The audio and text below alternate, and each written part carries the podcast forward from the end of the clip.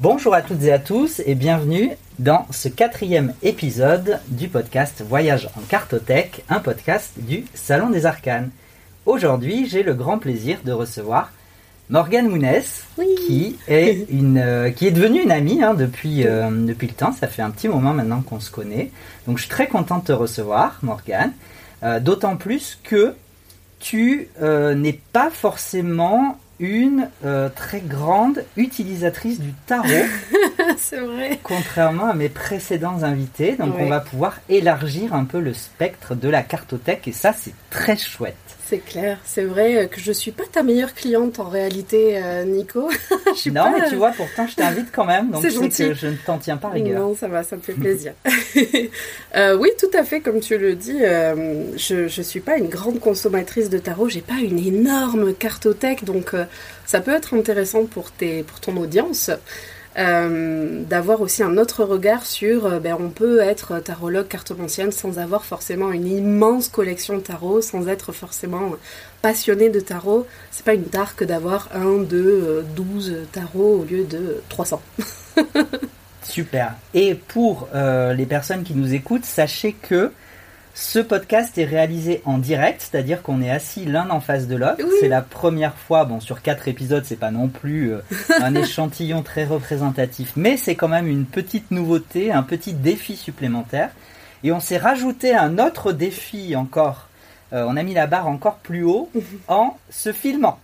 Donc, bonjour à celles et ceux qui nous regarderont sur YouTube. Enchanté. Ça risque d'être un petit peu bizarre de nous voir nous adresser à un micro plutôt qu'à une caméra. Mais bon, écoutez, vous ferez avec.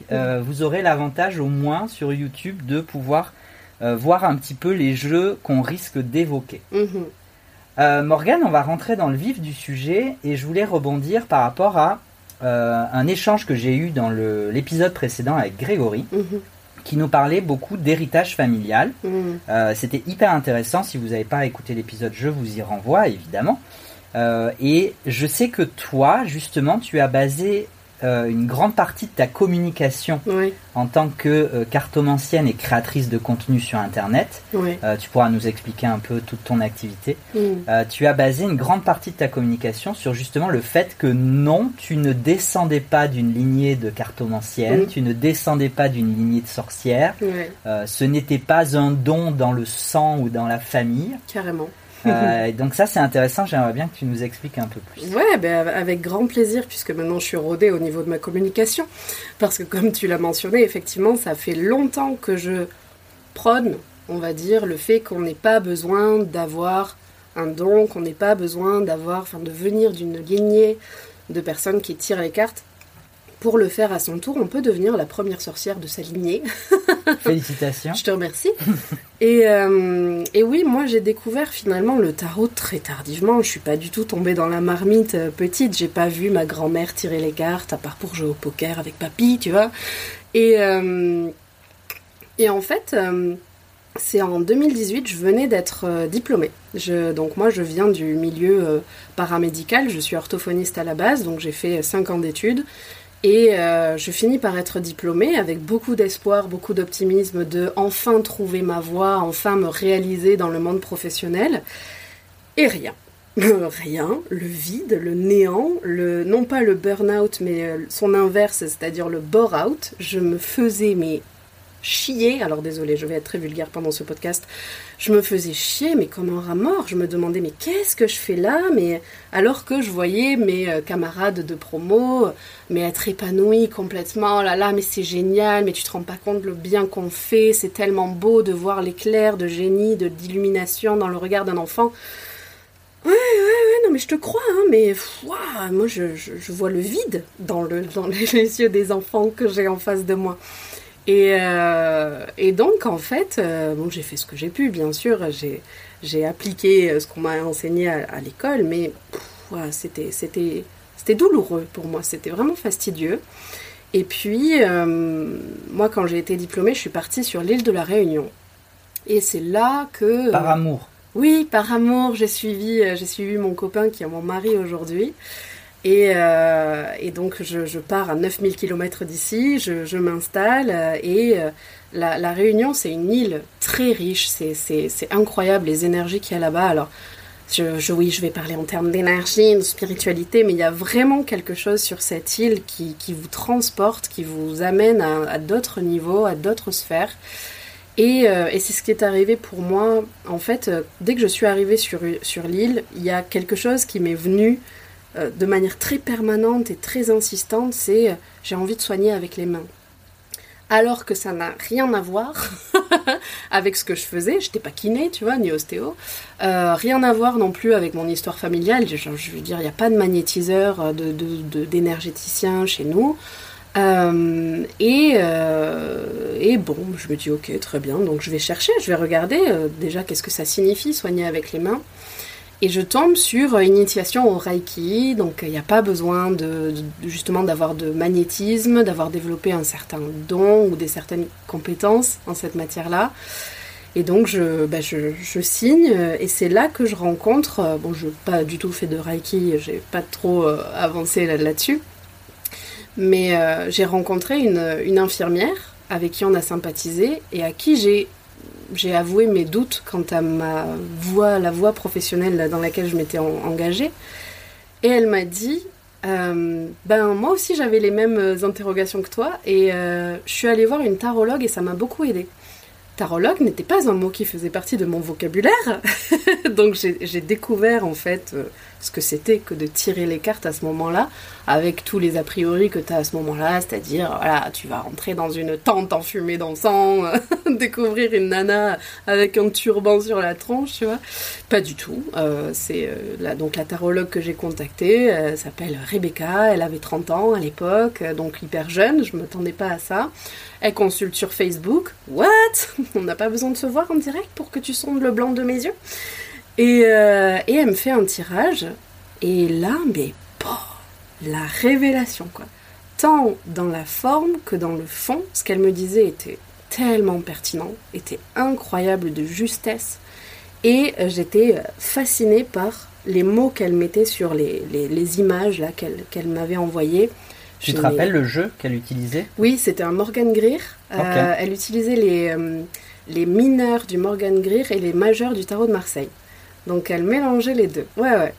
Donc, déjà, tu vois... Sacrilège pour certains. Je te jure, sacrilège pour certains. Mais en plus, elle a niqué mais tellement de croyances que j'avais, moi, sur le sujet. Genre, voilà, on mélange pas les jeux, on tire les cartes avec le consultant, il faut la photo, la date de naissance, le numéro de la sécurité sociale, tout ce que tu veux, tu vois. La main gauche, parce que c'est la main du cœur. Exactement, c'est ça. Et donc, elle a explosé beaucoup de croyances, et la dernière croyance qu'elle a explosée qui m'a fait rentrer dans ce monde-là, c'est que à la fin de la séance, je la félicite, je lui dis « Waouh, mais c'était génial, franchement, t'as un don extraordinaire, merci beaucoup, ça m'aide beaucoup ».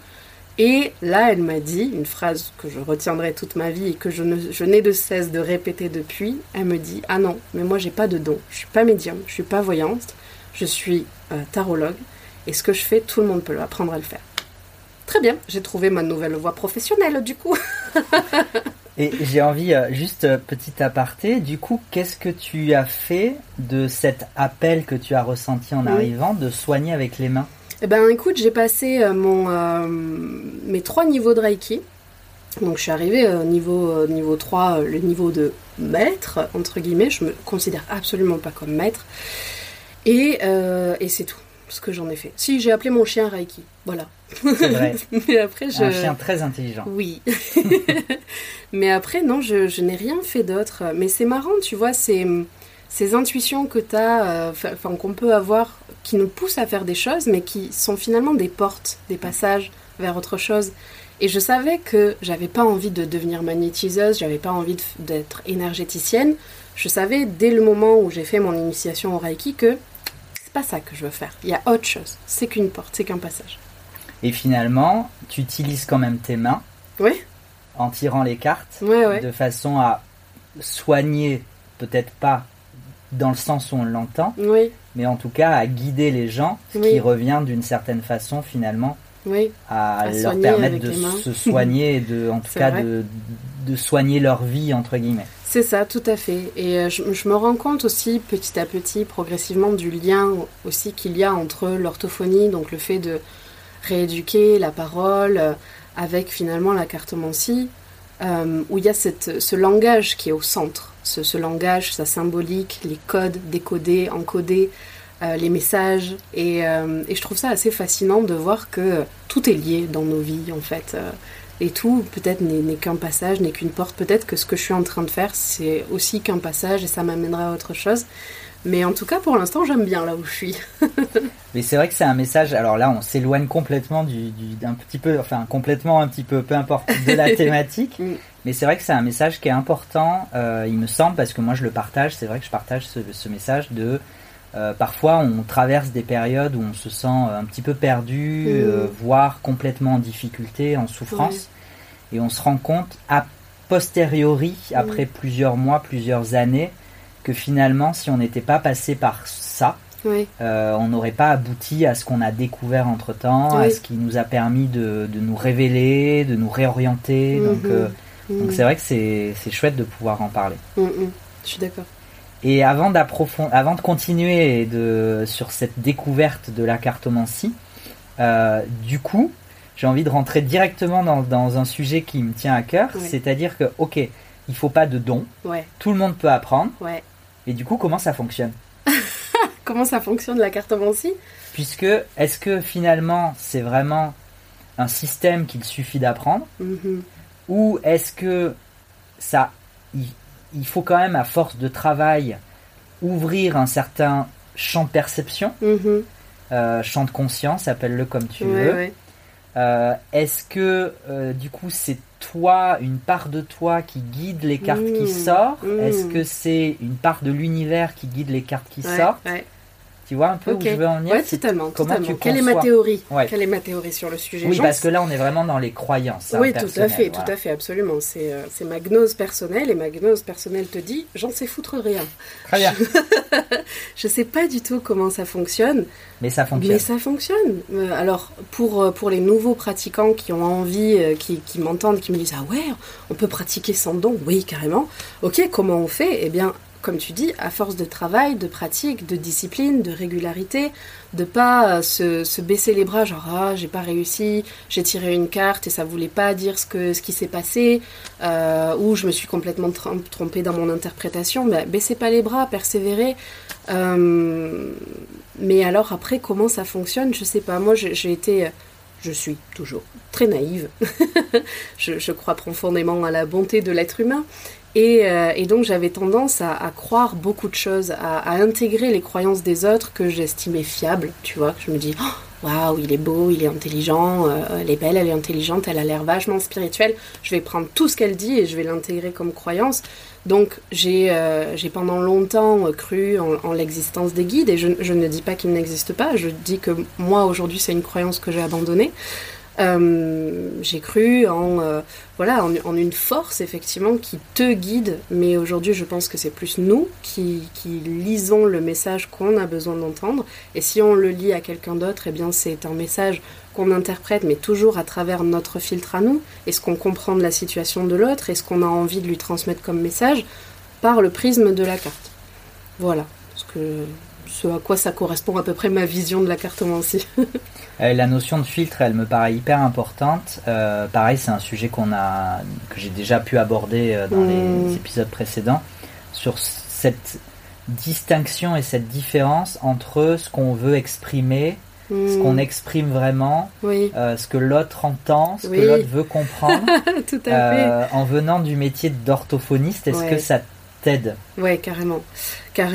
De savoir comment transmettre un message et de surtout l'enregistrer, garder une trace, parce que, oh mon Dieu, c'est exactement ce que tu dis, et c'est un sujet que vous aviez abordé avec Grégory a fait référence à une de tes anecdotes, justement. C'est ça, exactement, c'est ça. En fait, moi, je fais beaucoup attention à comment je transmets le message, les mots que je choisis, et surtout, je mets un point d'honneur à chaque fois, résumer en une phrase courte et claire le message global de la carte et le message global du tirage, pour que ce soit vraiment bien clair ce qui s'est passé, ce qui s'est dit. Et alors à une certaine époque, il y a un mois, je faisais encore des consultations. Là maintenant, j'en fais plus, mais je reprendrai peut-être un jour. Je mettais vraiment un point d'honneur à enregistrer mes messages, à fournir un message plutôt vocal parce qu'on peut dire plus de choses à l'oral, on peut y mettre une intention, qu'à l'écrit il peut vite y avoir des oublis ou tu sais tu passes un passage, t'écoutes pas. Je dis aussi à mes consultants, écoutez une première fois, laissez infuser et réécoutez plus tard. Et il y a souvent des messages au début, c'est ton cerveau il filtre parce qu'il veut entendre le truc qu'il attend. Et il occulte tout le reste.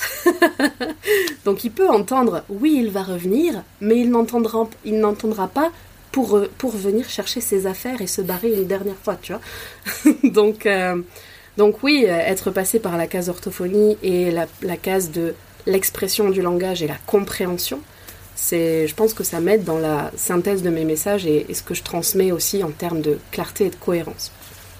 Ok, reprenons le fil. Du coup, tu nous as laissé en 2018 sur l'île de la Réunion. Ouais. Formation Reiki, rencontre avec une infirmière qui t'incite à découvrir, à aller consulter une tarologue que tu consultes. Ouais. Révélation. Carrément. Et là, comment tu te démènes avec tout ça? Ouais. Par quel bout de la lorgnette tu attaques le sujet? Ouais, ben écoute, passion dévorante, mais c'est marrant parce que même si Rebecca a utilisé le tarot pour me faire découvrir finalement la cartomancie, c'est pas du tout par le tarot que j'ai commencé. J'ai commencé par l'Oracle G. Mon tout premier jeu, c'est un Oracle G. Le jeu qui a suivi derrière, c'est l'Oracle Belline. Et puis après, je les compte pas, parce qu'il y en a eu beaucoup, beaucoup.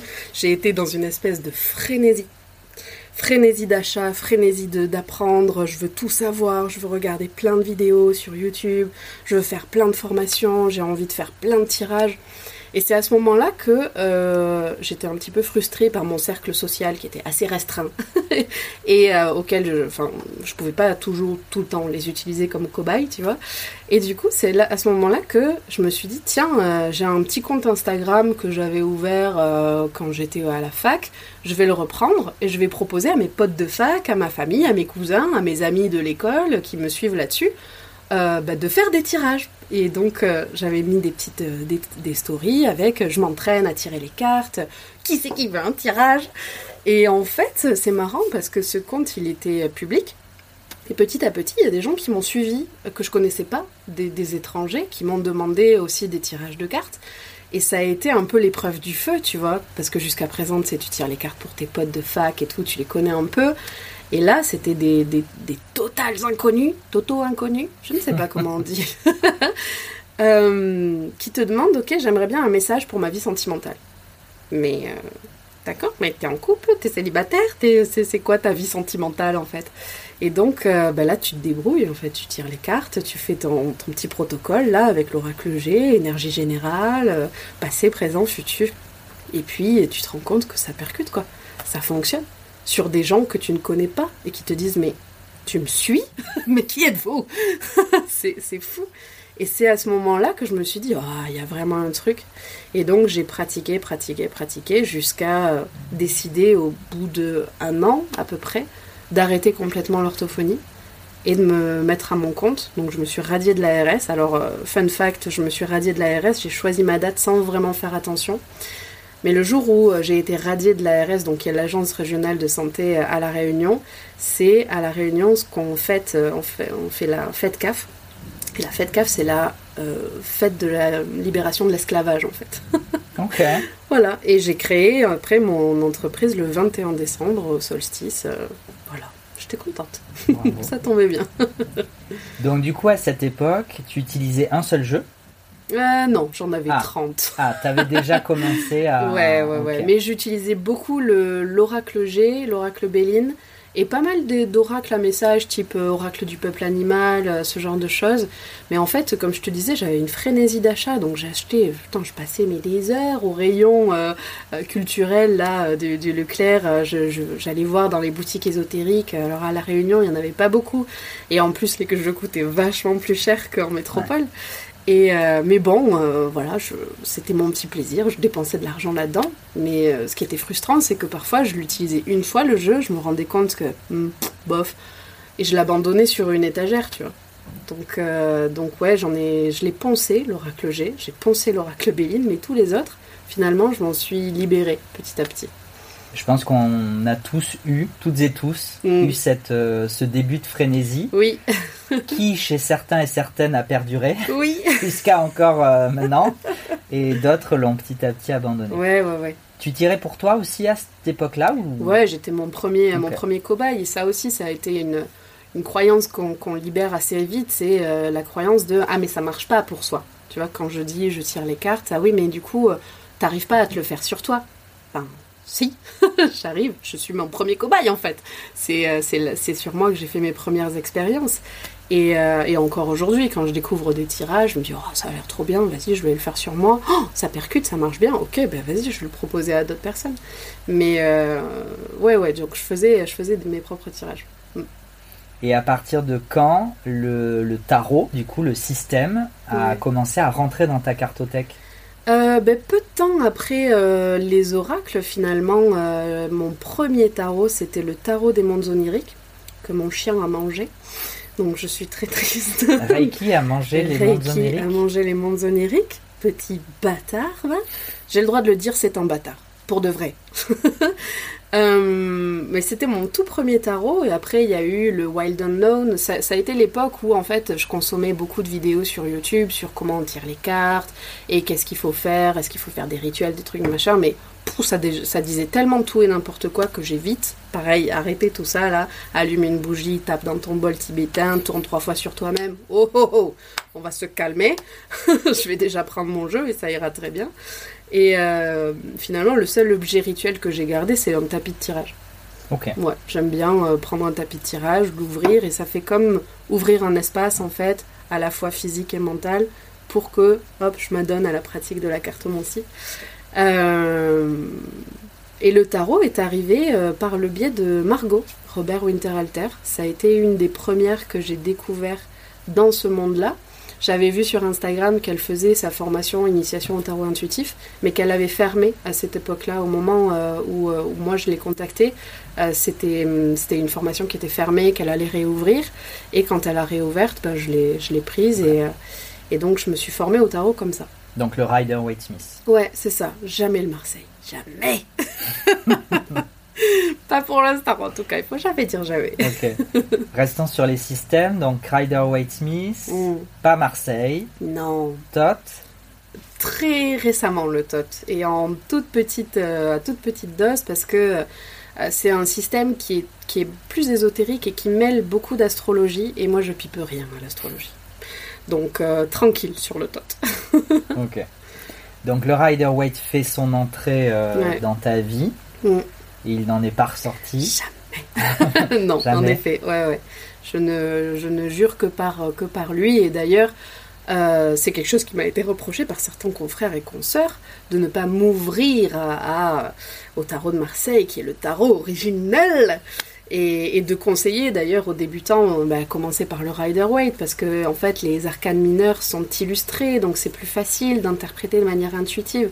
Quand tu vois un 3 d'épée, tu comprends qu'il s'est passé une couille, quoi, il y a eu un petit souci. Quand tu vois juste 3 épées dessinées, ok, tu peux te dire, ok, il y a un conflit, mais là je te dis ça parce que je sais ce que signifie un 3 d'épée, mais voilà, le Rider-Waite est quand même beaucoup plus intuitif qu'un tarot de Marseille.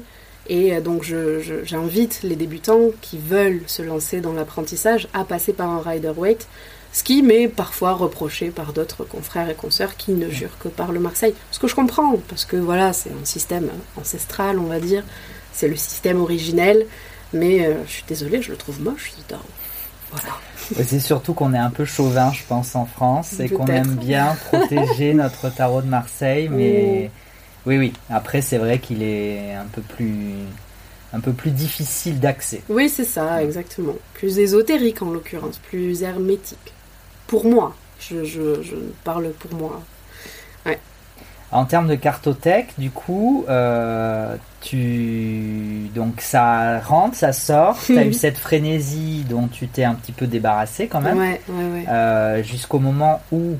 il fallait que tes jeux rentrent sur une étagère Voilà, c'était pas plus, pas moins. Ouais. Donc, il y en a un qui arrive, il y en a un qui sort. Exactement. Voilà, Pourquoi mais enfin, qu'est-ce que c'est que cette idée? Ouais, tout à fait. Alors, en fait, effectivement, je suis rentrée dans cette frénésie d'achat et puis je suis rentrée dans la cartomancie aussi, accompagnée par la spiritualité New Age. Je suis passée par cette case-là, j'ai suivi des gourous, des maîtres à penser New Age, donc passée par le côté, les guides spirituels, la mission de vie, tout ça. Je m'en suis détachée depuis. Et en fait, c'est aussi la spiritualité qui m'a arrêtée dans ma surconsommation de jeux. À me dire, mais ok, t'as 30 jeux là devant toi, mais t'en fais quoi? Pourquoi tu les as? À quoi ça te sert? Et depuis, j'ai gardé ce côté-là, est-ce que ça va me servir? Moi, j'utilise le tarot vraiment d'une manière utilitaire. Il faut que ça me serve, il faut que les cartes, elles glissent, mais pas trop. Il faut que les cartes, ça me parle. Il faut que ça rentre dans ma poche, il faut que ça rentre dans ma banane quand je pars, tu vois, en week-end, en voyage. Donc je me suis libérée d'une énorme partie de ma collection. Du début de ma collection, je n'ai gardé que l'Oracle G et l'Oracle Belline. Tous les autres jeux sont partis, soit dévorés par mon chien, soit donnés, revendus, etc. Et depuis, effectivement, j'ai eu cette règle, je me suis imposée cette règle. J'avais un petit bureau avec une petite étagère là, et la règle c'était tout doit rentrer dans cette étagère. Il n'y a pas grand chose qui rentrait dans cette étagère. Et si j'avais envie d'un nouveau tarot parce que le Salon des Arcanes a sorti une pépite, eh ben il fallait obligatoirement qu'un de mes tarots de mon étagère sorte. Donc, ça te fait un sacré filtre quand même. Tu te poses la question, tu te demandes est-ce que vraiment je veux me débarrasser de mon Wild Unknown, de mon Somnia Tarot, de mon Meraki. Parfois, c'est en direct, c'est oui, je l'ai utilisé que 3 fois, allez, ciao, ciao. Et parfois, c'est ah non, celui-là, je l'aime bien quand même, donc je vais le garder. Et puis tant pis, pour l'autre, je le verrai sur YouTube, je le verrai tiré par des copines, voilà. Ouais, la règle de l'étagère. Heureusement, tu as déménagé et changé de bibliothèque. Oui. Et donc, tu as aujourd'hui une étagère bien plus grande. Oui. Ouf pour moi. Oui, c'est ça. J'ai une étagère bien plus grande. Et je les ai comptés, là, d'ailleurs, tout à l'heure, mes jeux. Parce que je me dis, oui, moi, j'ai que 2 tarots. Mais en réalité, c'est pas vrai. Hein. J'ai 14 jeux chez moi. Je suis pas si minimaliste que ça. Mais ils ont chacun leur place et leur utilité. Vas-y, 14 on peut les faire. Oui, 14 c'est pas. Tu peux tout. J'ai 2 petits Lenormand, okay. Le Pixie, le Terra. J'ai 2 oracles divinatoires, donc l'oracle Belline et l'oracle G. J'ai un oracle message doudou. J'aime pas les oracles à message, mais j'ai un oracle message doudou qui est le Thistledown que j'aime beaucoup, qui est trop chou en fait. Il est tout, vraiment il est doudou, il est self-care, il est cosy, c'est choupi quoi. Après j'ai 5 tarots de référence. Ce que j'appelle les tarots de référence, ça va être un tarot de Marseille pur et dur, pas du tout le classique. Oui voilà, le classique. Alors je saurais pas te dire par contre lequel, parce qu'entre les dodales, les noblés, les type 1, type 2, en fait je pipe rien à ça. J'ai un tarot de Marseille, j'ai un tarot Rider-Waite classique, original. J'ai un tarot de Thoth, pareil, d'Aleister Crowley classique. J'ai un tarot à jouer et j'ai récemment acquis le Grand Tétélia. Donc, 5 tarots de référence. Voilà, ça c'est la référence, c'est l'unique, le seul, l'originel. Le Tétélia, tu le places en tarot? Ouais. Ok, c'est un tarot. Ouais, okay, il a 78 cartes. Du tout, hein. Oui, il a 78 cartes et à la base c'est un tarot, mais c'est vrai que tu retrouves pas. Alors, tu vas retrouver les arcanes mineurs, mais dans les majeurs c'est totalement différent. Mais c'est intéressant, c'est un système intéressant à étudier qui n'a pas du tout, je pense, trouvé sa place autant que le tarot de Marseille ou le Rider-Waite ou même l'oracle Belline ou G, parce que c'est un tarot qui est français, je crois, c'est Jean-Baptiste Aliette, d'ailleurs c'est pour ça que ça s'appelle Etelia, c'est son nom inversé qu'il avait créé. Et si à son époque ça avait bien marché, aujourd'hui j'ai l'impression qu'il est un petit peu plus abandonné. Voilà, mais bon, il a sa place dans mon étagère, on l'accepte. Et après, il y a 4 tarots, donc ces 5 tarots de référence, je les utilise quasiment jamais, mais ils sont là. C'est pour ton apprentissage, en fait. Ouais, c'est ça, exactement, c'est pour les sessions d'études où j'ai envie de comparer une arcane sans nom avec l'arcane de la mort du Rider-Waite, quand je suis prise comme ça d'une envie d'étudier, mais c'est rare. Bisous Sylvie, je sais que pour toi c'est sacré, mais c'est vrai que moi je n'étudie pas le tarot. Et après, j'ai 4 tarots que j'utilise vraiment au quotidien, qui ont une fonction, quoi. J'ai le Marseille Waite d'Emmanuel Ligère, j'ai le Modern U, je sais même pas si on dit Modern U. Je sais pas. Modern Alors, on les a, comme on est filmé. Oui. J'ai pris les boîtes. Donc, le Marseille Waite qu'on ne présente plus, je pense, de Emmanuel Ligère et Alice Laverty. Carrément. Qui est, pour l'avoir depuis peu, une vraie pépite, hein, c'est vrai. Ouais, c'est clair. Il est d'une pertinence, d'une efficacité incroyable. Ouais, je l'aime beaucoup. J'aime beaucoup les couleurs qu'elles ont choisies pour ce tarot, et j'ai la chance au Tarot Festival, alors pas celui de 2023 mais celui de 2022, d'avoir acheté à Emmanuel la pochette, l'étui qu'elle-même a confectionné pour y mettre son jeu. Donc je suis ravie de cet achat, et donc son jeu est dans cet étui en cuir qu'elle a confectionné elle-même. Il est beaucoup plus usé que le mien. Ouais. Tu l'as depuis plus longtemps, mais je pense que tu l'utilises aussi beaucoup plus que moi. Oui, je pense. Et j'aime ça, en fait. J'aime quand les tarots sont usés. J'aime quand les jeux sont usés, parce que ça montre qu'ils ont vécu, qu'ils ont servi, qu'on les a utilisés, qu'on les a pensés, qu'ils ont servi à d'autres aussi. Et donc, j'aime aussi, quand je choisis des jeux, j'aime que les cartes soient un petit peu rugueuses, justement, pour pouvoir les patiner. Ce qui n'est pas le cas pour le Modern U. Alors, le Modern U, je le montre à la caméra, hein, excusez-nous les auditeurs, les auditrices. Grâce ou à cause de toi, j'ai énormément de demandes pour ce jeu qui est à l'heure actuelle en rupture d'édition. Oh, sorry. Et donc, je ne sais pas quand est-ce qu'il reviendra. Mais déjà, j'ai envie de commenter. En fait, tu as des jeux classiques, les 5 dont tu nous as parlé. Ouais. Tu as les jeux que tu utilises quasiment au quotidien dans ta pratique, dans tes consultations. Mais c'est quasiment... Alors, avec des nuances, évidemment, chaque jeu est différent, mais un peu les mêmes. C'est de la représentation hyper traditionnelle. Complètement. C'est ce que j'aime, en fait. On parlait tout à l'heure du Cosmic Cycles, et on peut en parler d'ailleurs. C'est un tarot que j'ai eu, que j'avais acheté, et dont je me suis libérée. Je ne vais pas dire débarrassée, parce que respectons. Je me suis libérée de ce tarot parce que certaines images étaient trop éloignées de la représentation traditionnelle du Rider-Waite-Smith. Et du coup, pour moi, ça ne m'allait pas. Donc, c'est vrai que je suis très attachée à la représentation traditionnelle, et j'aime bien quand, tu prends des libertés quant aux couleurs, quant à la modernisation du jeu. J'ai beaucoup aimé pendant un temps le This Might Hurt Tarot, parce que ça reprenait quand même l'imagerie classique du jeu, tout en la modernisant, en la rendant inclusive, etc. Donc ça, c'est un tarot que je recommande aux débutants, par exemple, parce que y a vraiment cette fibre moderne, colorée, très bande dessinée, tu vois, tout en gardant l'essence, on va dire, du Rider-Waite classique. Le This Might Hurt, hein. Oui, le This Might Hurt. Ouais, donc tu t'es débarrassée quand même entre temps. Donc je me suis débarrassée parce que j'en ai voulu un autre, et du coup, celui-là, il a été libéré de l'étagère. Tout à fait. Il a fait le bonheur de quelqu'un d'autre en étant pourri. Hein. Je l'ai poncé, celui-là aussi. Hein. Donc, j'avais prévenu que voilà, ce sont mes jeux d'occasion. Bon, forcément, tu brades les prix, mais c'est pas important. Moi, je m'en fiche, je fais pas d'argent là-dessus. Mais ça, je préfère qu'ils voyagent, qu'ils vivent, plutôt qu'ils prennent la poussière sur l'étagère. Voilà. Je comprends. Ok, donc revenons. Marseille Waite, Modern U. Ouais. Je te vois pas trop l'utiliser pourtant, le Modern U. Non, parce que tu sais, c'est ce que je disais, j'aime pas trop la texture des cartes qui est trop glissante. Okay. Et du coup, ça me gêne dans son utilisation. Je vais plutôt l'utiliser pour me tirer peut-être une carte du jour, ou étudier. Tiens, en ce moment, j'étudie ma carte de l'année qui est la carte de la lune. Où j'aime beaucoup parce que c'est vraiment graphiquement le Rider-Waite classique, mais avec des taches d'aquarelle, donc c'est beau. Mais c'est vrai que je l'utilise pas trop, mais je l'aime beaucoup parce que c'est un Rider-Waite, en fait. Tout simplement.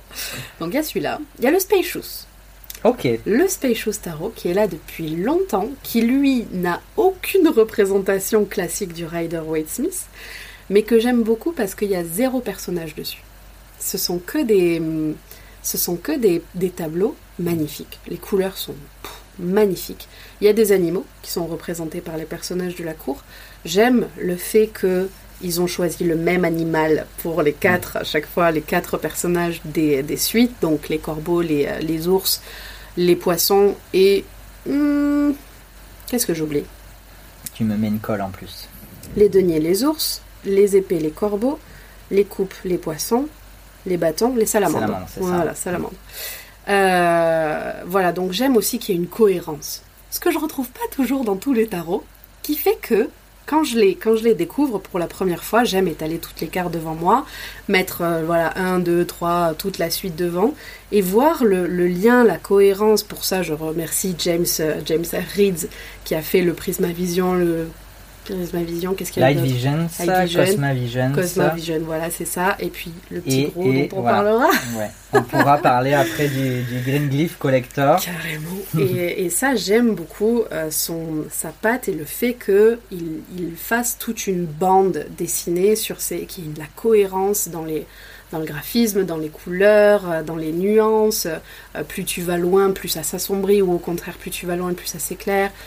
Et en fait, juste pour préciser pour les personnes qui ne connaîtraient pas ces jeux, la collection Visions, Prisma Visions, Light Visions, Cosma Visions, en fait, chaque suite représente une ligne. Oui.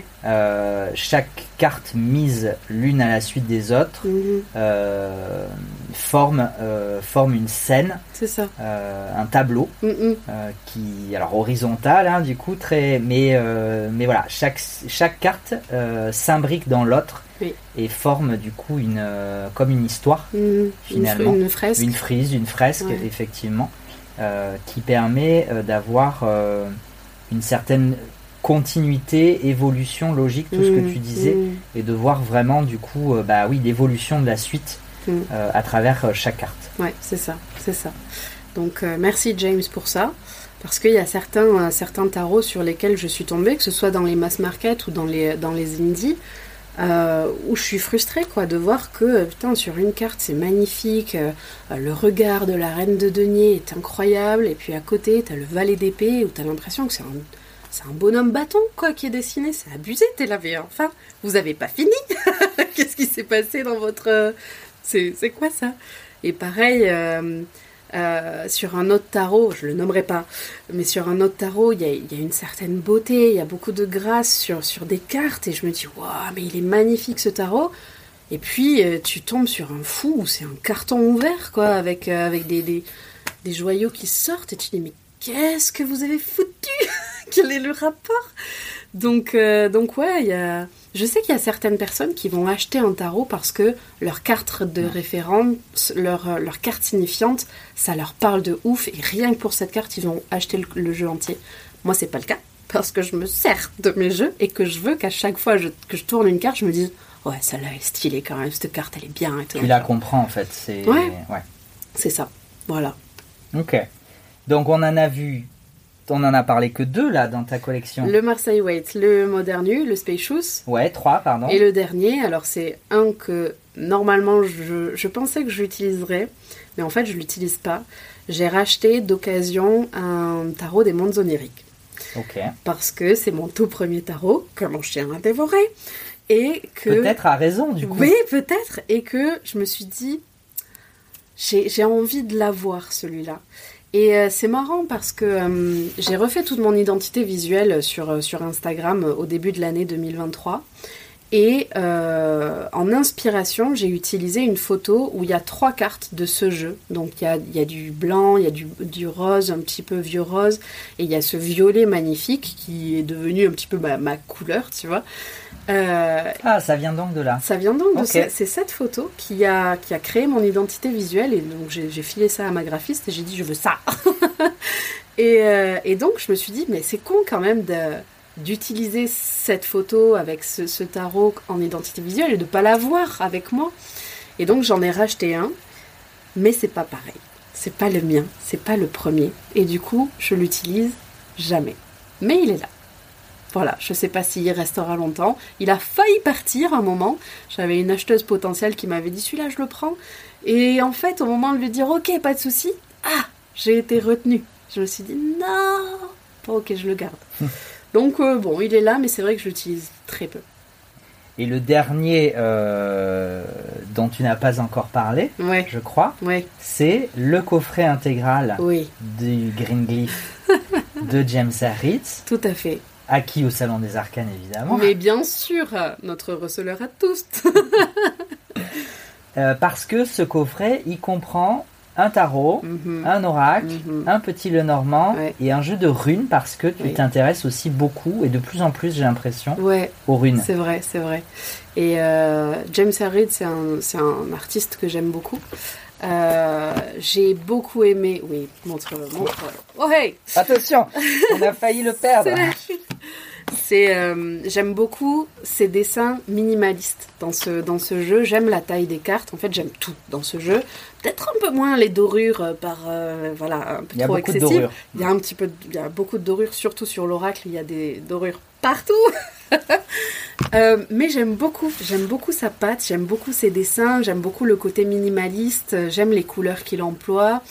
Et en fait, j'ai pris ce jeu, j'avais déjà le Petit Lenormand chez toi. J'ai revendu mon Petit Lenormand pour acquérir le gros tas, ce que j'appelle le gros tas. Et en fait, pendant longtemps, je me suis astreinte à prendre le tarot, hop, je tire avec le tarot, mais encore que c'est pas très pratique le tarot tout seul, parce que c'est des cartes assez petites, et il y en a 78, les cartes sont assez épaisses, donc ça te fait vite un truc comme ça dans les mains, et c'est pas facile à mélanger, je trouve. Et donc je séparais les jeux, et puis dans son livret, dans le livre qui accompagne le Green Glyph, à la fin, il dit... Fais un méga deck. Genre, vas-y, fais-toi plaisir, mélange toutes les cartes. Je suis arrivée là, je dis, oh ouais, grave. Et donc, j'ai ouvert toutes les boîtes et j'ai vidé toutes les cartes dans la grosse boîte qui contient les quatre coffrets. Et je mélange. Et donc, j'appelle ça mon gros tas parce qu'il y a 4 jeux dedans mélangés.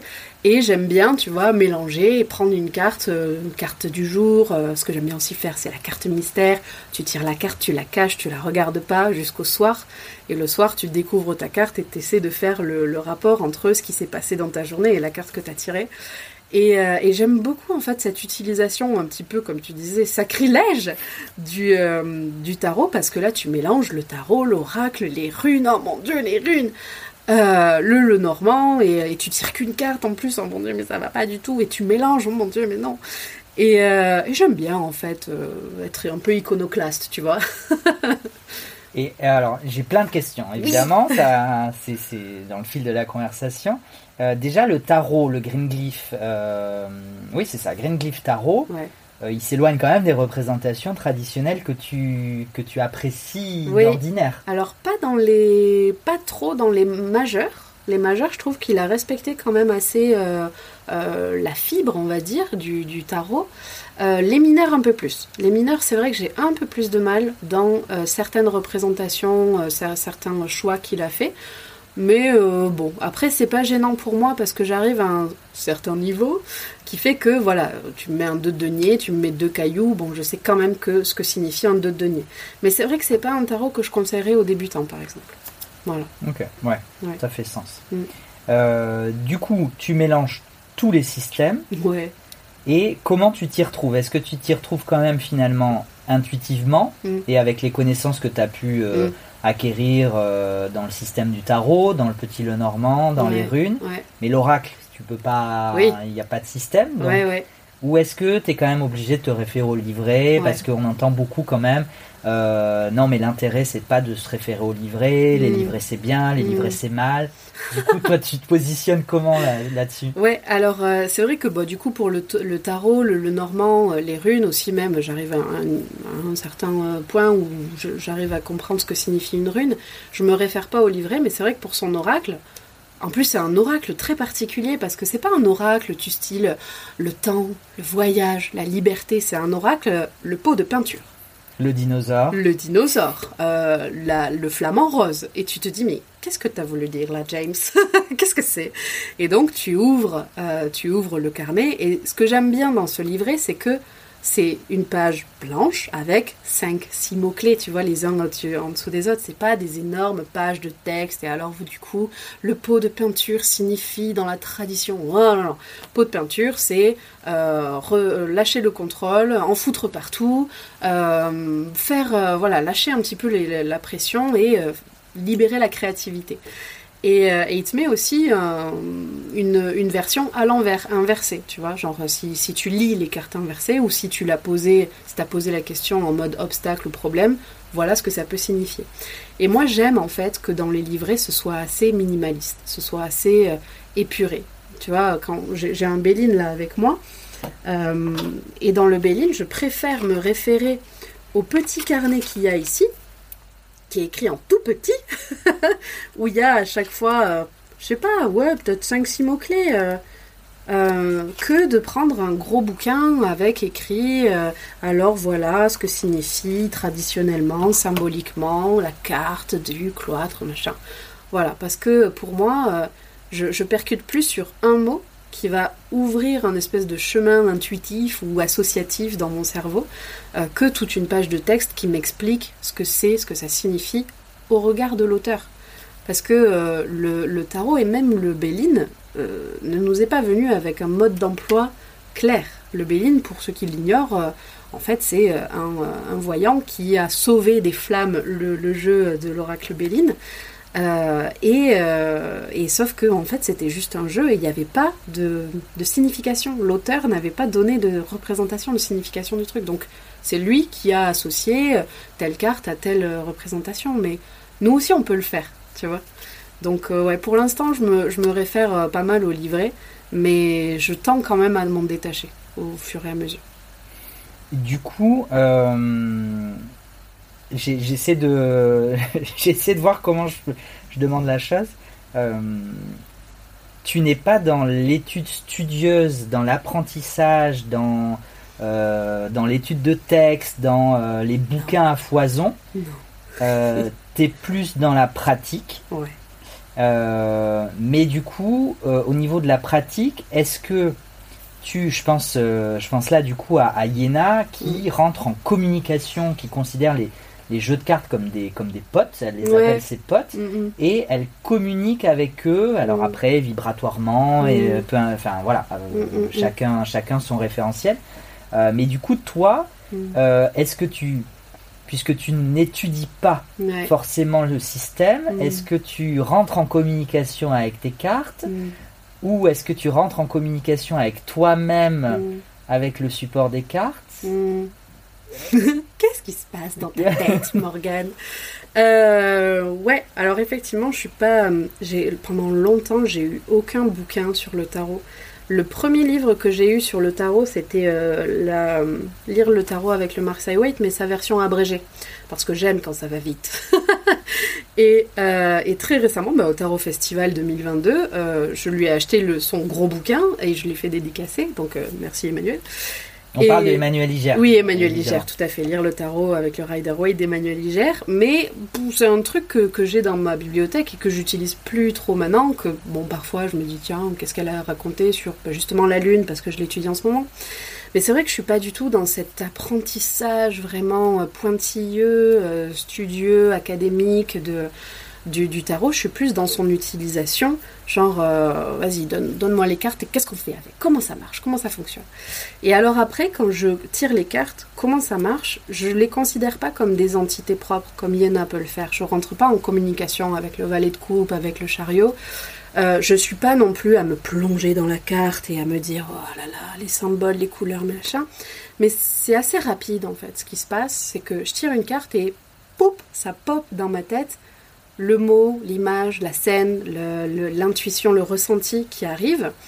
Alors, est-ce que c'est à force de pratique? Est-ce que c'est des associations d'idées qui se font rapidement entre la question du consultant, son contexte, la carte que j'ai tirée, ce qu'elle représente de manière générale, et le lien que je peux faire entre tout ça, qui finalement est devenu plus rapide avec la pratique? Je sais pas, mais c'est vrai que... Tu te rappelles des débuts? ouais. l'état d'esprit, est-ce que tu étais déjà dans ce pop ou est-ce que c'était plus laborieux? Est-ce que c'était plus laborieux, mais en fait, je me rends compte à mes débuts que je tirais les cartes. Ok, donc j'avais l'oracle G, ok, je tirais le chien avec le soleil. Je vais regarder ce que ça signifie dans mon carnet parce que je sais pas, je connais pas encore. Et c'est à partir de là quand j'ai dit ok le chien donc on a loyauté, fidélité, amitié, ok très bien. Et le soleil ça va être bonheur, épanouissement, ok. Donc je garde ces mots clés et c'est à partir de ça que j'élabore ma réponse qui est plus élaborée, plus construite et qui est surtout je mets un point d'honneur à toujours la raccrocher au consultant et au message et à ce qu'il pas ce qu'il veut entendre, mais ce qu'il a posé comme question.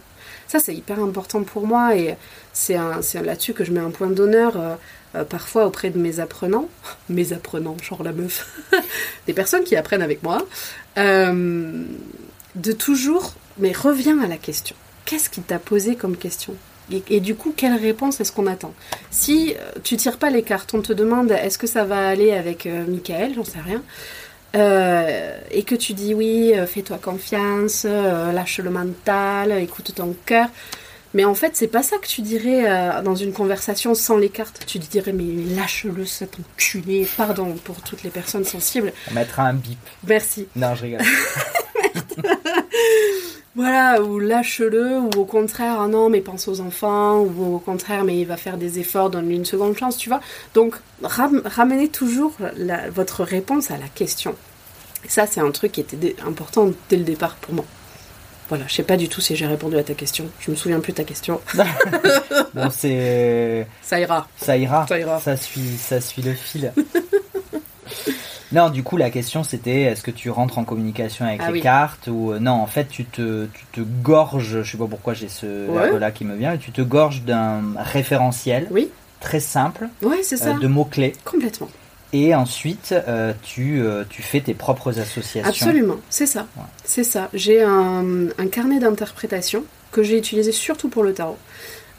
Où en fait, dès que je faisais une formation ou que je prenais des mots-clés dans le livre, justement, lire le tarot avec le Rider-Waite, ou que j'allais voir dans les livrets aussi des autres tarots, des mots-clés que je pourrais ajouter à la base de données d'interprétation que j'avais, bah, je remplis ça.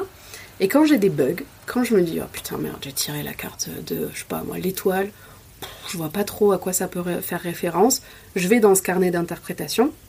Et je lis les mots-clés ou les petites phrases qui représentent en fait l'énergie de l'étoile. Et il y a 1, 2, 3 trucs qui vont me percuter, qui vont me dire « Ah, mais voilà, c'est ça signifie ça. » Voilà. Ok. Donc, effectivement, tu n'es pas dans l'accumulation de ressources, l'accumulation de livres, l'accumulation de jeux, hein, puisque il faut que ça rentre dans l'étagère. Oui. Comme d'autres, hein, et c'est pas un jugement de valeur, hein, évidemment, c'est... chacun s'adapte, chacun approche le jeu de cartes, le tarot comme il ou elle préfère. Oui, bien sûr. Mais du coup, c'est intéressant d'avoir, et c'était un peu l'objectif du podcast, justement, d'avoir ces différentes approches qui parleront... telle approche parlera à telle personne et telle autre approche parlera à telle autre personne. Et c'est ça qui est intéressant de pouvoir, pouvoir partager et s'identifier. Ouais. Et du coup, comment tes jeux de cartes, donc on est vraiment resté sur les jeux de cartes, c'est cool. Mais tu dis que chacun a son utilisation.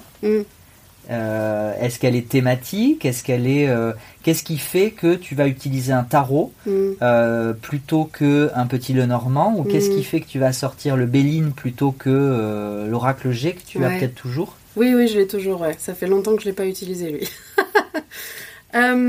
Alors, à une époque, je me suis fixée un tarot, une utilisation, style le tarot de Marseille, c'est pour les questions professionnelles, le tarot de Marseille Waite, pardon, c'est pour les questions professionnelles, le monde onirique, c'est pour les questions relationnelles, parce que c'est beau, c'est doudou, c'est couleur, c'est rose, c'est paillettes, machin. Le Spacious Tarot, ça va être pour les questions plus spirituelles, introspectives et tout machin, parce que tu te plonges dans l'univers de la carte. Et en fait, j'ai vite abandonné ça, parce que je trouvais que ça me limitait.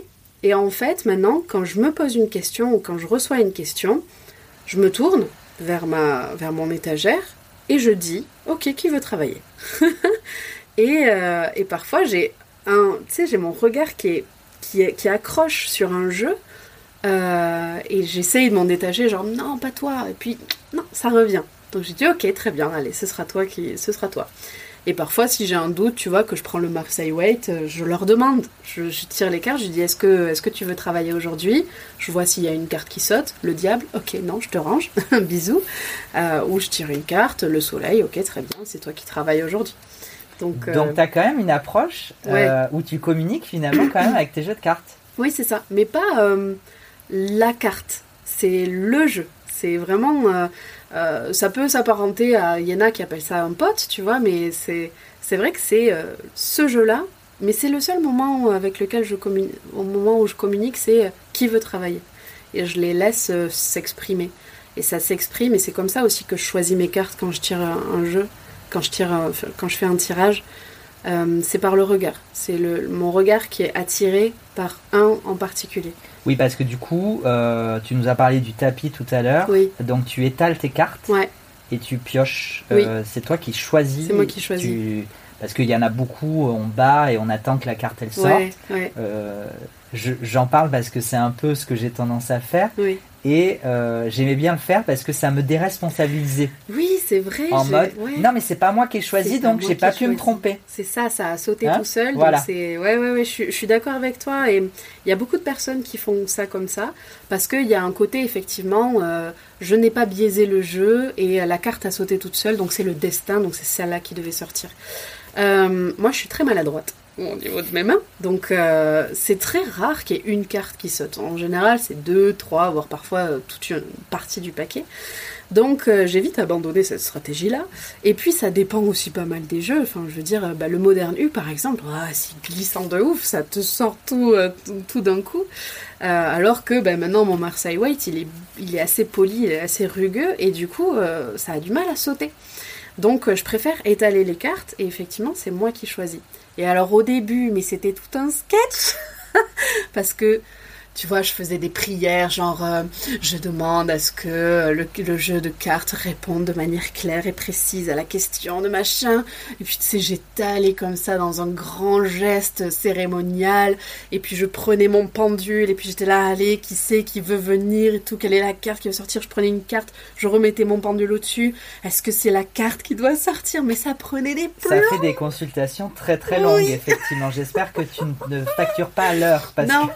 Du coup, c'est pour ça que je fais beaucoup de tirages en différé, en fait. Je fais le tirage de mon côté, ça me prend 3-4 heures, et je reviens vers vous. Je vous fais un compte-rendu de 10 minutes. Et voilà, donc c'était tout un cérémonial, mais parce que je me faisais pas confiance. Parce que c'est ça, ce que tu dis, c'est le côté, c'est pas moi qui dois choisir, j'ai besoin d'une validation presque divine de oui, c'est bien ça, continue, tu es sur le bon chemin, vas-y, putain, c'est long, allez là. Que maintenant voilà, je me suis épurée un petit peu tout ça, je bats les cartes, j'étale, bam, celle-là, allez. Et en général, je regarde au milieu. Je regarde même pas à gauche, à droite, je balaye pas, je regarde au milieu, dans mon champ de vision, là, c'est quoi la carte qui m'appelle? Celle-là. Allez, très bien, on y va. Voilà, c'est plus rapide. Ok. Donc, donc c'est vraiment celui qui doit travailler, t'as plus du tout de... Donc, pas de thématique, ok. Ouais. Ok, donc pas de question, enfin en fonction de la question, en fonction du contexte, peu importe. Ouais. Ça peut être un tarot, ça peut être un oracle, ça peut être un petit Lenormand, peu importe. T'arrives à répondre à toutes les questions avec n'importe quel jeu. Ouais. Après, j'aime bien faire des lives sur Instagram, des lives questions précises. En général, les gens ils me demandent est-ce que je vais faire ci, est-ce que ça va se passer comme ça. Donc c'est des questions plutôt fermées. Et là, j'aime bien répondre avec le Belline parce qu'il est très incisif. Il répond très bien à des questions oui ou non. Que le tarot, il a toujours une part positive et négative dans ses cartes, tu vois. Bon, après, chacun son protocole pour répondre aux questions. Mais c'est vrai que le Belline, je l'utilise assez quand on me pose des questions précises. Voilà. Ok. Très bien. Parce que, effectivement, en t'écoutant, là, j'ai pris conscience que je ne t'ai pas présenté et tu ne t'es pas présenté en début d'épisode. Bonjour. Donc, on va partir du principe que tout le monde te connaît. Bien sûr, mais évidemment. Bah, tu l'as un petit peu raconté dans ton histoire en disant que tu avais abandonné ton travail de moldu à l'époque, de orthophoniste, pour te lancer dans la cartomancie à plein temps. Mais ton activité, elle évolue et elle s'ajuste. Parfois, elle revient, elle repart entre consultation et enseignement finalement, puisque tu parlais de tes apprenants ou de tes élèves aussi, on peut dire. Donc, ça, je vais être un peu, je vais faire un peu l'avocat du diable, mais qu'est-ce que tu enseignes du coup, puisque tu nous as dit que tu n'explorais pas vraiment les systèmes, les significations, donc du coup, comment toi tu abordes cette part de ton travail de cartomancienne, de créatrice de contenu, d'enseignement dans le concret? Ok. Oui, c'est vrai que moi, je ne fais pas de formation sur le tarot, par exemple. Donc, pour faire un bref historique, je suis cartomancienne professionnelle depuis 2018, du coup. Je suis passée par cette phase de « je fais que des consultations » à petit, je transmets en atelier, soit en individuel, soit en petit groupe, des techniques de tirage. Et jusqu'à, finalement, aujourd'hui... créer un abonnement avec comme une plateforme en fait d'enseignement où on échange et on partage autour de techniques de tirage. Je suis vraiment là-dessus sur la technique, le concret, la pratique et l'utilisation concrète des cartes. J'admire les personnes qui savent mais parler pendant des heures sur une carte de tarot. Moi, je suis incapable de faire ça. Par contre, je saurais te répondre avec précision quelle stratégie tu dois adopter pour ton business avec la carte du 3 de denier, tu vois. Je saurais te dire exactement ce que tu as à faire, concrètement, le plan d'action, etc. Parce que je suis dans cette logique concrète d'utilisation de cet outil. Et donc, moi, aujourd'hui, ce que je transmets, ce que j'ai envie d'apprendre aux autres... Bah, c'est déjà de se lâcher la grappe, de se sentir légitime, même si t'as pas de don, t'as pas de grand-mère cartomancienne, etc. De se faire confiance quant au choix de la carte, de se faire confiance quant à l'interprétation qui leur vient intuitivement, encore une fois, selon leur prisme, selon leur projection, selon la vie qu'ils ont vécue, ce qu'ils traversent aujourd'hui. Et je leur transmets des techniques de tirage, mais... somme toute très basique, très classique. Ça va être le tirage express en 3 cartes, le tirage en croix, comment on fait pour lire une carte à l'envers, comment on répond à une question fermée, comment on fait pour faire un tirage à un consultant, que ce soit un proche ou quelqu'un d'un point de vue professionnel, etc. etc. Donc j'ai tout un programme sur 1 an là, qui est en cours de route et je m'éclate en fait à faire ça. Et c'est vrai que on n'étudie pas le tarot. J'ai appelé ça le labo tarot parce qu'on expérimente et j'avais pas envie qu'il y ait des laborantins qui se perdent sur mon compte à dire « Mais attends, on m'avait vendu des expériences scientifiques, mais qu'est-ce que c'est que ça? Qu'est-ce que vous faites avec vos cartes là, Shaitan ?» Et donc j'ai appelé ça le labo tarot parce que j'aime bien faire des petites allitérations aussi, des petits jeux de mots, c'est sympa. Mais en réalité, on n'étudie pas le tarot. On n'étudie pas les cartes, carte par carte. On n'étudie pas non plus les oracles. On n'étudie pas le petit Lenormand. On utilise nos outils, on l'applique sur un protocole et on interprète à partir de ce que l'on sait et de ce qu'on a éventuellement dans nos étagères en termes de bouquins de référence. Donc voilà, je ne sais pas si c'est clair. Oui, je crois, mais c'est bien, ça me fait rire que tu parles d'outils parce que depuis 3 minutes, j'ai l'image de la boîte à outils. Ouais. Je te vois comme une boîte à outils. C'est ça. Et c'est ça. Et du coup, en parlant de boîte à outils, donc avec toutes ces utilisations très concrètes, très directes, peu importe le jeu de cartes, toi tu peux faire n'importe quel jeu de cartes, peut répondre à n'importe quelle question. Et justement, ça me fait penser à une question... cette différence que beaucoup faisaient, continuent parfois à faire, de distinction entre psychologique, divinatoire, coaching ou introspectif, ou est-ce que toi tu fais des distinctions? En fait, c'est pas tant la pratique que je distingue, c'est plus la nature de la question qui va être effectivement plutôt divinatoire, prédictive. Quand tu demandes quelle pourrait être l'évolution de telle situation. Bon, ben là, tu es dans du divinatoire, du prédictif, on cherche à savoir qu'est-ce qui va se passer. Quand tu vas poser la question pourquoi est-ce que telle personne se sent comme ça, là, tu es plus dans de l'introspection, du psychologique. Mais je pense qu'il y a un peu de tout dans un tirage, tout se mêle et pourquoi mettre des barrières, en fait, hein ? Je pense que ça aussi, c'est un truc qui est assez ancré en moi comme croyance, et peut-être même comme conviction, c'est qu'à partir du moment où tu tires une carte, tu fais du divinatoire. Parce que tu poses une question, tu t'attends une réponse, qu'elle soit de nature psychologique, guidance pour obtenir un conseil, ou divinatoire, enfin prédictive, pour savoir où tu vas, tu fais du divinatoire, tu poses une question à une carte, et tu vas élaborer un message à partir de mots-clés ou de représentations symboliques qu'elle te délivre. Donc, tu es déjà dans la divination, dans un petit peu la magie de cet outil. Même si aujourd'hui, c'est vrai qu'il tend à avoir une utilisation et une dimension un peu plus pragmatique, un peu plus terre-à-terre. On essaye d'enlever tout le domaine, tout le côté un peu mystique, ésotérique, hermétique, pour le rendre un peu plus concret, un peu plus... Acceptable, exactement. Mais il y a toujours quelque chose de magique qui se joue derrière le fait de tirer une carte, quoi, et d'avoir un message qui parfois, est hyper percutant, quoi. Et du coup, double question pour enchaîner sur ce sujet. Ouais. Tout d'abord, est-ce que du coup tu crois au destin, à cette divination que les choses sont écrites? Ouais, c'est une très bonne question.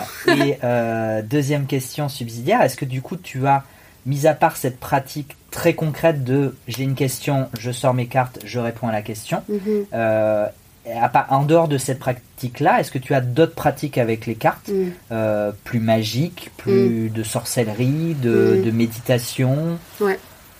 Je vais répondre à ta deuxième question parce que ça va être très rapide. Non, j'ai pas d'autre utilisation.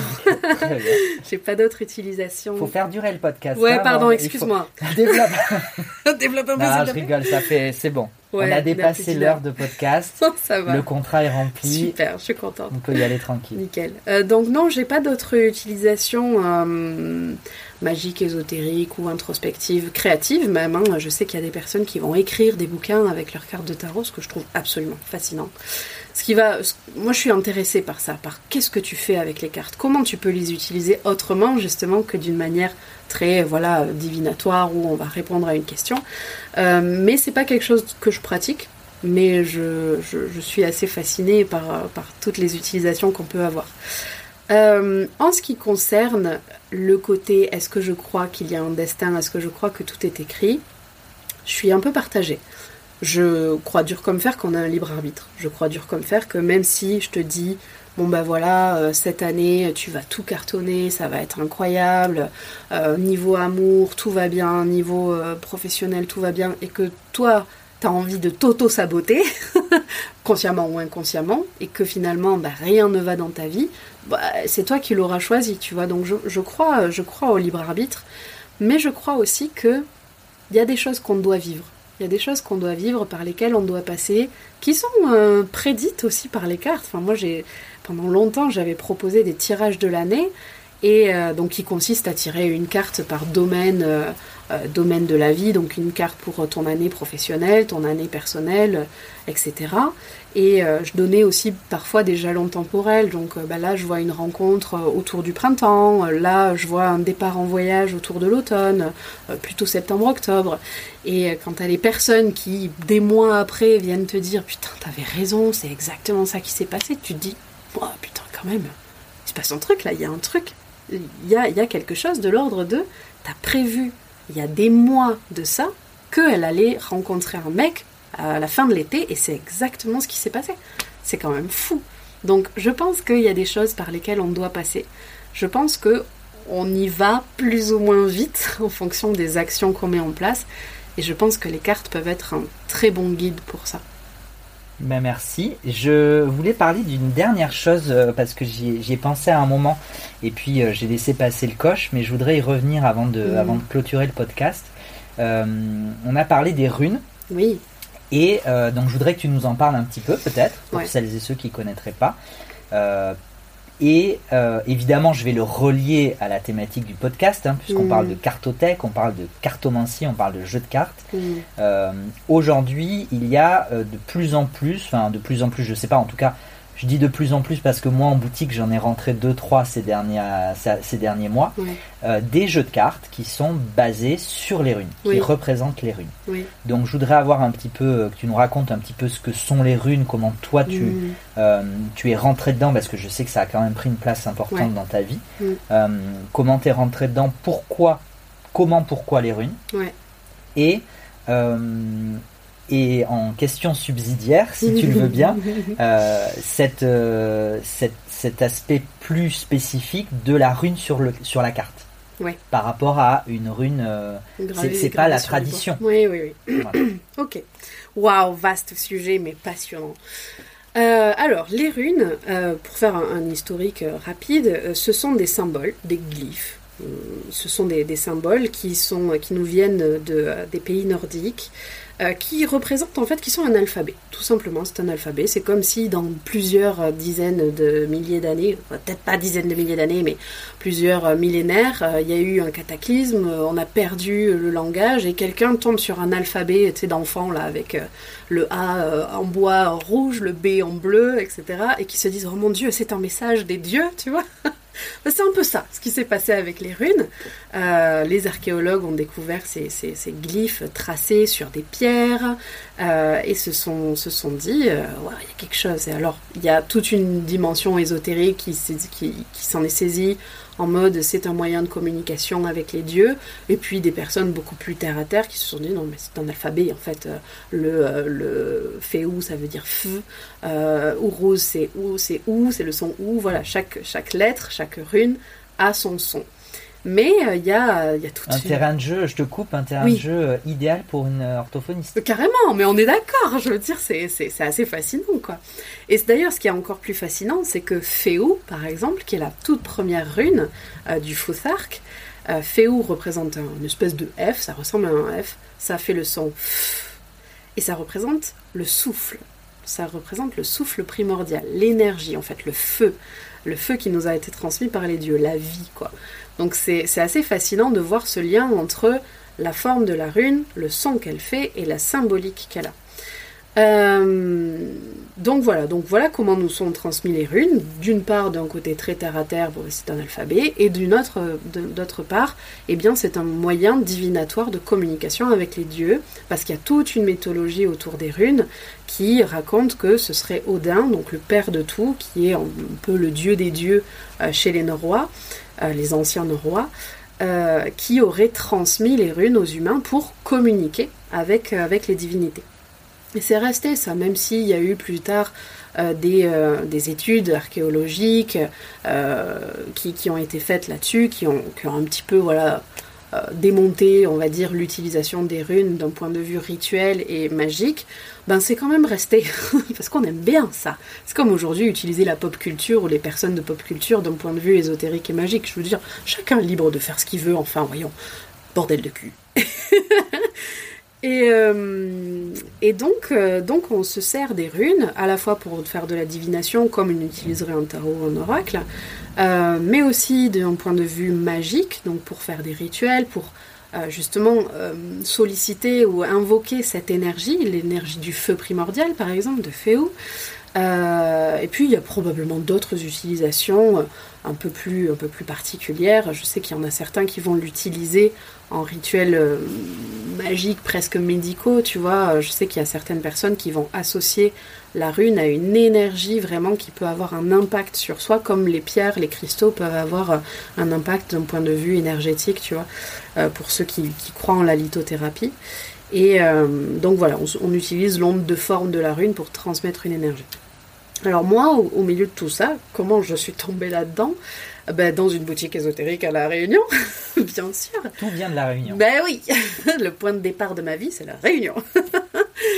Et je me balade dans les rayons et je tombe sur un petit pochon très intriguant, un pochon noir qui fait gling gling gling gling. Je demande à la dame qui est là, est-ce que je peux l'ouvrir ? Elle me dit oui, allez-y, regardez. Donc j'ouvre ce pochon, je tombe sur des petits morceaux de bois avec des gravures dessus et je vide ça et je les retourne toutes et putain, il se passe quelque chose. Et tu sais, je suis naturellement, j'ai envie de mettre mes mains dessus, genre voilà, j'invoque l'énergie et tout. Et la nana qui tenait cette boutique ésotérique, elle se retourne d'un coup et elle me dit « Pardon, mais vous faites quoi ?» Et je suis là, je dis « Rien, enfin je... Pardon, désolée, je suis désolée. » Tu sais, sur le moment, je me suis dit peut-être qu'elle pense que je suis en train de les voler, tu sais. Et je suis là « Ah, pardon, désolée. » Elle me dit « Non, non, mais c'est pas grave, mais vous venez... Qu'est-ce que vous venez de faire, là ?» Je dis « Je sais pas, j'ai juste mis mes mains. Pardon. » Et elle me dit « Non, mais il s'est passé un truc, là. Vous allez les prendre ?» Je dis « Bah... » Ouais, peut-être. C'est une bonne technique de vente, ça. Carrément. Je vais la retenir. Carrément. Il s'est passé un truc là quand vous avez approché votre main de ce tarot. Regardez le pendule comme il bouge à votre approche, c'est incroyable. Je me moque. J'ai dit ouais, ben bah, vas-y, ok. Elle m'a dit putain, elle m'a dit j'ai senti un espèce de vortex énergétique. Et moi, tu sais, moi, j'avais rien senti du tout. Donc je disais ok, d'accord. Bah, écoutez, je voulais prendre. Donc je les prends et c'est vrai que. Quand je pars de la boutique, je rentre dans ma voiture, je mets mes runes là dans ma voiture. J'ai eu une envie de mettre à fond une musique d'un groupe qui s'appelle Wardruna, qui fait du pagan folk en vieux norrois, et de mettre ça à fond. Et j'ai hurlé pendant tout le retour. J'étais comme ça là. Genre, tu sais, il y a quelque chose qui se réveille. Il y a une vie antérieure là qui est remontée en mode « Ouais, coucou, tu étais chamane et tu utilisais les runes pour parler aux dieux vikings. » Et je te jure, j'étais là « Wow, il se passe un truc de fou !» Et ça m'a tellement fait peur, cette énergie là, hyper féroce, hyper primaire, brutale, que je les ai plus touchés pendant des années. T'as fait ton trajet de voiture à fond, genre en mode nouvelle vie, incroyable. On va à la gare. Et t'es arrivé chez toi et tu t'es dit oh mince, ça là va. Je vais. Ouais, ça va pas du tout. C'est trop fort pour moi. C'était la première fois que je sentais un truc énergétique. La toute première fois que je sentais vraiment la montée énergétique. Donc j'ai foutu ça dans un placard, j'y ai plus touché, mais je les ai encore ces runes. Et c'est oui. Petit aparté, tu écoutais quand même déjà, avant de tomber sur les runes, de la musique, tu dis pagan norrois, folk, pagan. Comme ben, quoi il y avait déjà un petit lien quand même. Oui, tout à fait, il y avait un truc, j'étais très attirée par ces musiques là, ces tambours, les cris, tout. Et donc les runes, je les oublie jusqu'à très récemment. En fait, c'était au début de l'année 2023.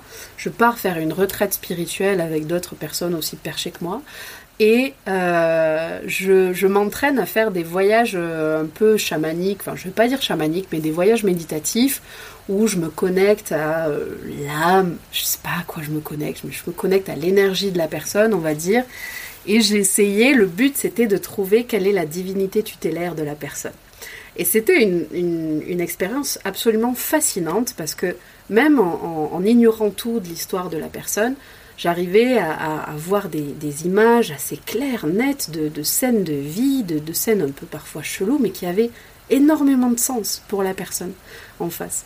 Et donc c'était assez fascinant.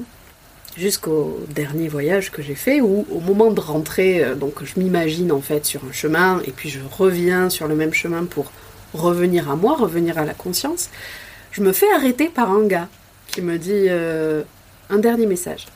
Et je me dis oui, je vous écoute. Je suis là, je vous écoute et rien. Ce mec s'évapore et je me retourne et là le chemin sur lequel je suis s'assombrit. De la neige est en train de tomber, donc est en train de recouvrir tout le paysage, à part mon chemin. Des guerriers vikings arrivent autour de ce chemin, habillés de peau, avec les casques, mais sans les cornes. Les cornes n'existaient pas sur les casques vikings. Avec des lances, avec des épées, avec des haches, truc hyper menaçant. Je vois ça, je me retourne du coup pour rentrer fils à chez moi, parce que je me dis, ça va mal se passer cette histoire. Et là... Et devant moi, le dieu Odin. Et alors, comment tu le reconnais ? Eh bien, parce qu'il lui manque un œil. Et donc, je vois son œil rouge briller, être face à moi. Et juste, il est là, et puis il est présent, et il sourit, mais comme une espèce de validation. Parce que quand je pars en voyage, je me vois comme une pèlerine avec un bâton. Et c'est un des gars de la retraite qui me dit « Tu devrais graver la rune Hélaz, qui est la rune de protection, sur ton bâton. » Et je lui dis « Ah oui, c'est quoi comme rune ?» Et puis il me montre, c'est une espèce de Y à 3 branches. Et je lui dis « Mais je le fais déjà, ça !» Il me dit « Ah bon, mais tu connaissais ?» Je lui dis « Bah non, mais en fait, naturellement, je me faisais cette rune-là sur le bâton. » Il me dit « Ah ouais, ok, donc t'as un truc, il y a un truc. » Et c'est vrai que quand je me suis retrouvée devant Papa Odin, comme je l'appelle, il a regardé mon bâton avec la fameuse rune gravée, puis il m'a regardé, puis il a souri, puis il m'a laissé partir. Et tu vois, sur le moment, je me suis dit « Oh, il s'est passé un truc de ouf, là !» Je suis pas de celles qui croient, comme je te disais, qui croient en l'énergie des guides. Je suis pas la meuf la plus spirituelle du game, du tarot game. Mais pour le coup, ça m'a fait un truc de ouf. Et c'est là que je me suis remise du coup à l'étude des runes et à leur utilisation d'un point de vue divinatoire, mais aussi de communication avec les divinités norroises. Voilà, donc je parle aux dieux des norrois. Bon, c'est très éloigné de la cartothèque, mais du coup on va boucler la boucle. Du coup, aujourd'hui, il y a effectivement les runes sont de plus en plus intégrées à des jeux de cartes. Oui. Que tu as, notamment le Green Glyph rune. Ouais. Du coup, toi, au niveau de ton utilisation des runes, est-ce que tu les préfères du coup sur tes bouts de bois, sur de la pierre Parce que je pense notamment là, c'est le Cosmic Cycles qu'on a déjà évoqué au cours de ce podcast qui va sortir en édition Pink Edition, spéciale, et le full package comprend un jeu de runes sur des... je pourrais te les montrer, sur des pierres en quartz rose. Pink Edition. Ouais, bien sûr. Curly mais du coup, toi, tu les utilises aussi sur des cartes. Qu'est-ce que tu préfères ? Et est-ce que, de ton opinion, hein, évidemment, on parle de toi là, est-ce que ça a un effet, un impact particulier ? Est-ce que c'est plus facile à utiliser en jeu de cartes que en... Voilà, peu toutes ces questions pour revenir un peu sur la thématique du voyage. Tu parlais de voyage méditatif, donc ça c'est chouette. Du voyage en cartothèque, et puis je pense qu'on clôturera l'épisode là-dessus. Carrément. Ben, un peu à l'image de mon attachement au Rider-Waite, enfin à l'imagerie du Rider-Waite classique, c'est vrai que je suis très attachée à la rune gravée sur du bois. Alors, les puristes te diront, il faut faire son propre jeu de runes, mais je suis désolée, on n'est pas tous ébénistes en fait. On n'a pas tous les capacités, les compétences et les outils pour faire notre propre jeu. Donc, ça s'achète très facilement, un jeu de runes en bois. Je crois d'ailleurs que t'en vends. J'en avais eu à une période, j'en avais eu un ou deux. Ok. D'ailleurs de la même créatrice que le Modern U qu'on a longuement évoqué. Tout à fait. J'avais mis beaucoup de temps à les vendre. Je me demande si tu m'en avais pas pris un. Non. Bon, bah non, c'était quelqu'un d'autre, alors c'est pas grave. Mais du coup, c'est vrai que j'en ai jamais recommandé. Ouais. Ben, moi, je préfère effectivement sur support en bois pour une question très traditionnelle. En fait, on ne tire pas les runes, on les jette, on les balance traditionnellement sur un tissu blanc avec tout un protocole, tout un rituel. Mais après tout, voilà, on vit dans un monde moderne et on n'est pas obligé de reproduire tout ça. Je prends mon jeu de runes, je les mélange, il y en avait 26. Ouais, je sais plus. Bref, une vingtaine. Et tu les mets dans tes mains et tu les laisses tomber, tu les fais tomber sur un tissu qui peut être illustré d'ailleurs parce que le Green Glyph, le coffret Green Glyph est aussi il y a un tapis de tirage avec des emplacements oui, non, peut-être, ou passé, futur, présent, etc. Passé, présent, futur, pardon. Et donc, tu vas jeter tes runes et tu regardes qui est tombé, qui est à l'endroit, qui est à l'envers, qui pointe vers qui est à côté, etc. Et ce que tu peux pas forcément faire avec un jeu de cartes. Donc, les runes sur les cartes, tu peux les utiliser, mais plus effectivement comme un tarot ou un oracle où tu vas battre tes cartes, tu vas les étaler, ou quelle que soit la façon que tu utilises, et tu vas placer tes cartes vraiment, tu vas les choisir, voilà, telle carte c'est la force, telle carte c'est la faiblesse, c'est différent en tout cas avec les runes en bois. Et donc moi je préfère les utiliser, j'ai utilisé les runes en bois que j'ai achetées à La Réunion, et que du coup j'ai toujours avec moi. Super. Voilà. Ben, merci beaucoup. Mais avec grand plaisir. Est-ce qu'il y a quelque chose que j'aurais oublié, une question que tu aurais aimé que je te pose ou... Non, je pense qu'on a fait, à peu près le tour. Je suis très contente d'avoir été là avec toi, Nico. C'était très cool. Et continue, parce que c'est super de pouvoir avoir le point de vue, la vision de chaque personne que tu invites et qui ont des utilisations différentes et des points de vue différents et des attachements, affections particulières. Je pense que c'est cool d'offrir en fait ce panel de personnalités, on va dire, à travers lesquelles les gens peuvent se reconnaître ou pas d'ailleurs. Voilà. Ou pas, effectivement. Mais merci beaucoup. Avec plaisir. J'espère que cet épisode vous aura plu, évidemment. Si c'est le cas, n'hésitez pas. Vous connaissez, je pense, la chanson, à mettre 5 étoiles, à liker sur YouTube, à partager, à vous abonner, voilà, parce que ça aide à faire connaître ce podcast et ça aide les fameux algorithmes auxquels nous sommes un petit peu soumis malgré nous. Voilà. Merci encore. Tu étais donc ma 4e invitée, donc tu as pris la place de l'empereur. Ce qui me convient très bien. Et je trouve que l'empereur / boîte à outils de la cartomancie, t'allais bien. On peut quand même te retrouver sur Instagram essentiellement. Oui, ouais, c'est là-dessus que je fais... c'est ma vitrine en fait. C'est là-dessus que je partage... mes tirages, mes conseils, mes techniques, mes astuces, mes formations aussi. Là, en ce moment, je suis en plein lancement du Labo Tarot, donc le fameux abonnement où vous rentrez, on apprend ensemble des techniques de tirage, on pratique ensemble, il y a des échanges de tirages en direct qui se font entre apprenants et moi en supervision. Et donc voilà, donc surtout sur Instagram, je communique surtout là-dessus. Où tu offres aussi beaucoup de ressources gratuites. Ouais. Que je prends pas toujours le temps de faire. J'essaie, mais c'est toujours hyper intéressant. Merci aussi pour tous ces partages, tout ce travail et tout ce partage que tu offres. Avec plaisir et c'est normal en fait. Enfin, je trouve qu'il faut trouver un équilibre entre ce qu'on offre gratuitement comme technique, comme outil, comme tirage, comme conseil, mais aussi ce qui va nous permettre de vivre et de continuer à faire des choses gratuitement. Et je sais que Grégory, la semaine dernière, trouvait un peu dommage cette commercialisation qu'il y a autour du tarot. Mais moi je vais prêcher pour ma paroisse en fait. Je vis du tarot depuis 2 ans, du tarot, des oracles, de la cartomancie. Je suis très heureuse de vivre de ma passion. Pour certaines personnes, je suis même arrivée à devenir un espèce de modèle et je suis très contente de pouvoir continuer à le faire, et je trouve cet équilibre entre ce que je vous demande de payer, à un moment donné il faut mettre de l'argent sur la table, et ce que je vous offre aussi gratuitement, qui peut vous donner envie de découvrir mon travail. Mais si je donne tout gratuit, en fait je retourne en orthophonie et je meurs, bien sûr. Tout simplement. Non, mais c'est évident. Voilà. Merci beaucoup. Avec plaisir. Et puis on te retrouve donc sur Instagram. Moi, Nicolas, le Salon des Arcanes sur Instagram aussi, mais pas que. Et je vous donne rendez-vous très prochainement pour un nouvel épisode de Voyage en Cartothèque. À bientôt. À bientôt, merci.